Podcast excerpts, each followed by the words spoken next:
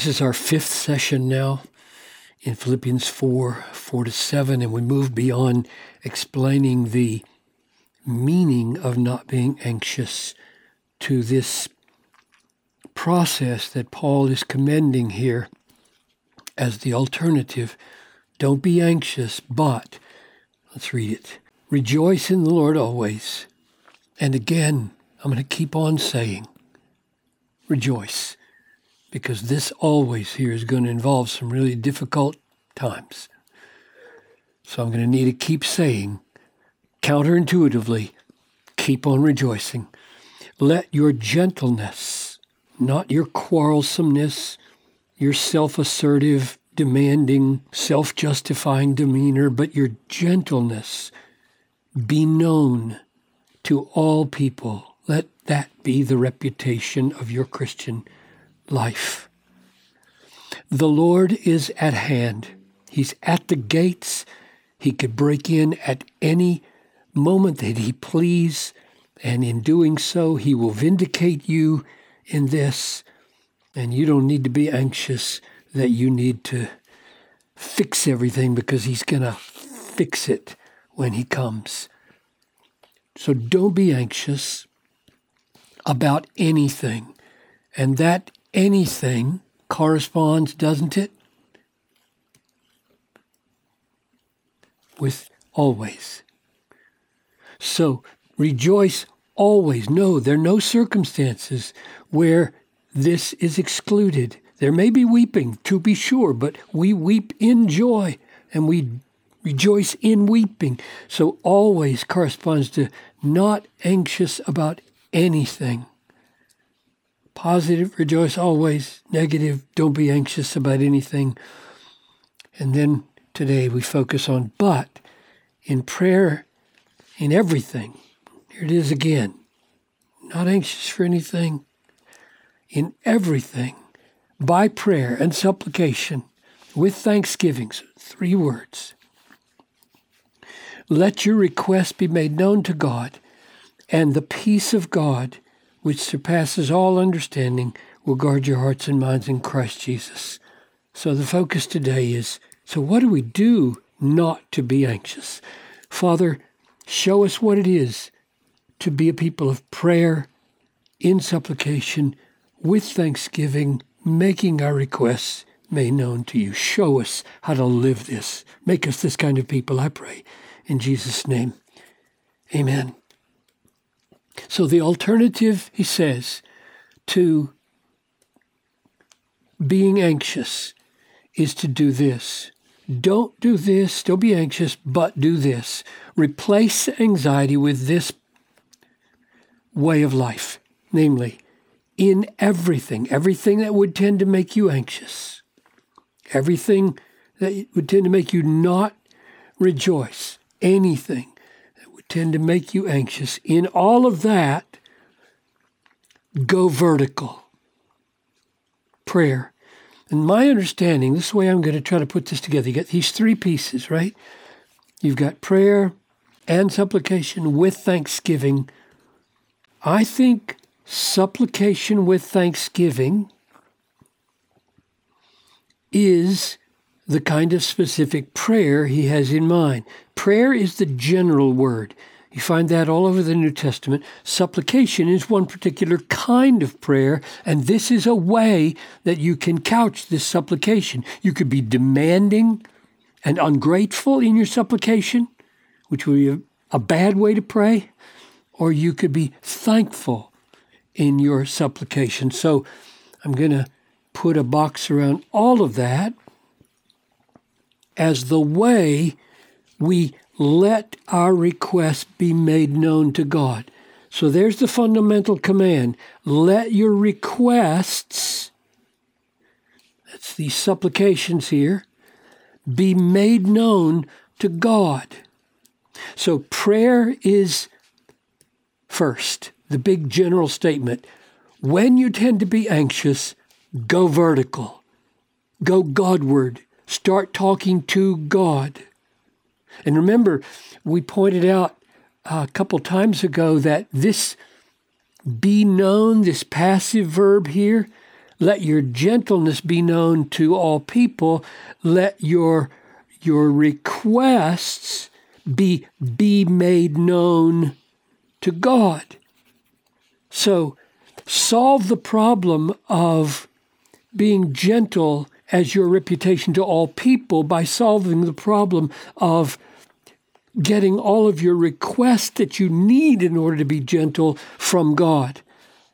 Let God be the one who hears about your requests and your burdens and your troubles.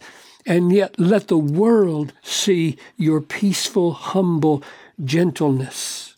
So, when you tend to be anxious, go vertical first with God.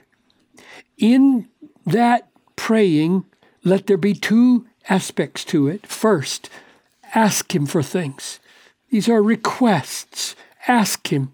He wants you to ask Him. You're His child. He's the rich, beneficial, uh, beneficent Father.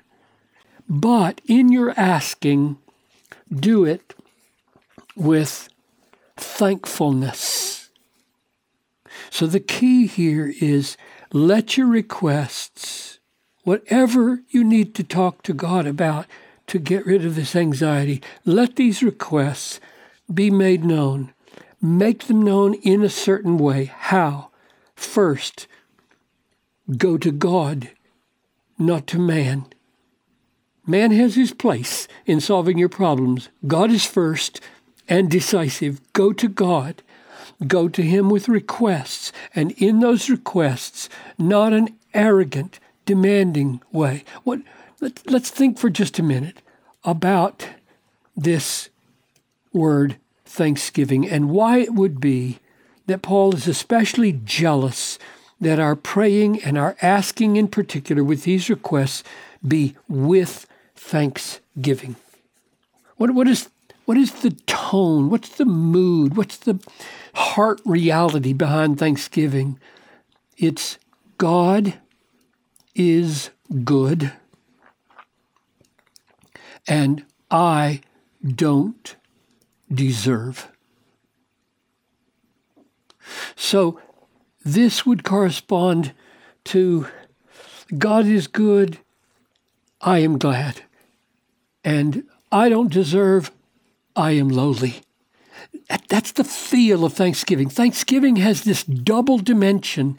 I'm not a demanding person. I'm just full of thankfulness because God is good. And that's the demeanor that He wants these supplications and these requests to go to God in. He wants us to have a lowly, humble demeanor, and He wants us to be confident that God is, is good and generous. That demeanor will bring down the blessing of God in such a way that we don't have to be anxious, we can be gentle, and we can rejoice.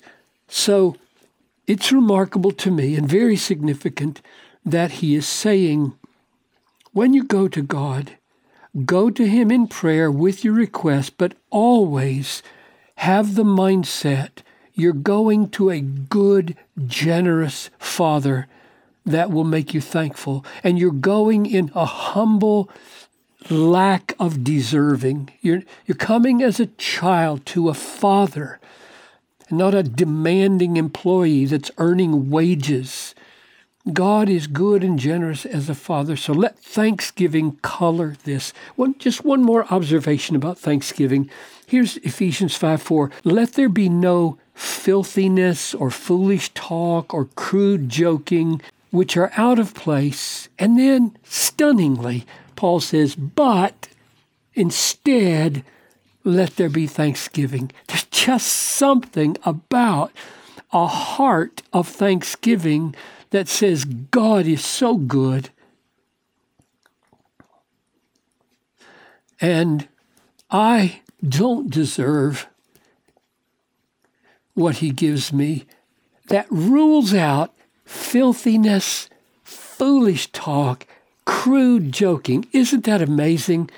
I mean, how many people think that if you're going to solve a person's mouth problem, This guy's mouth is full of filthiness. His mouth is full of foolishness. His mouth is full of crude joking. And so here's the remedy gratitude, thankfulness.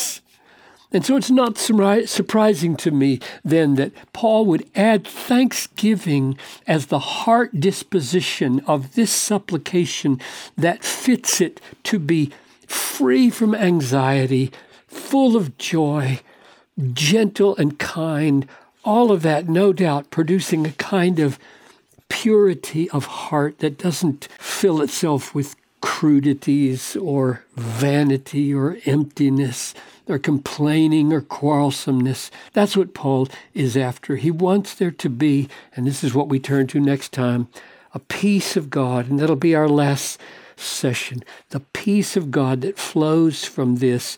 And what does it mean that it surpasses all understanding? That's where we go next time.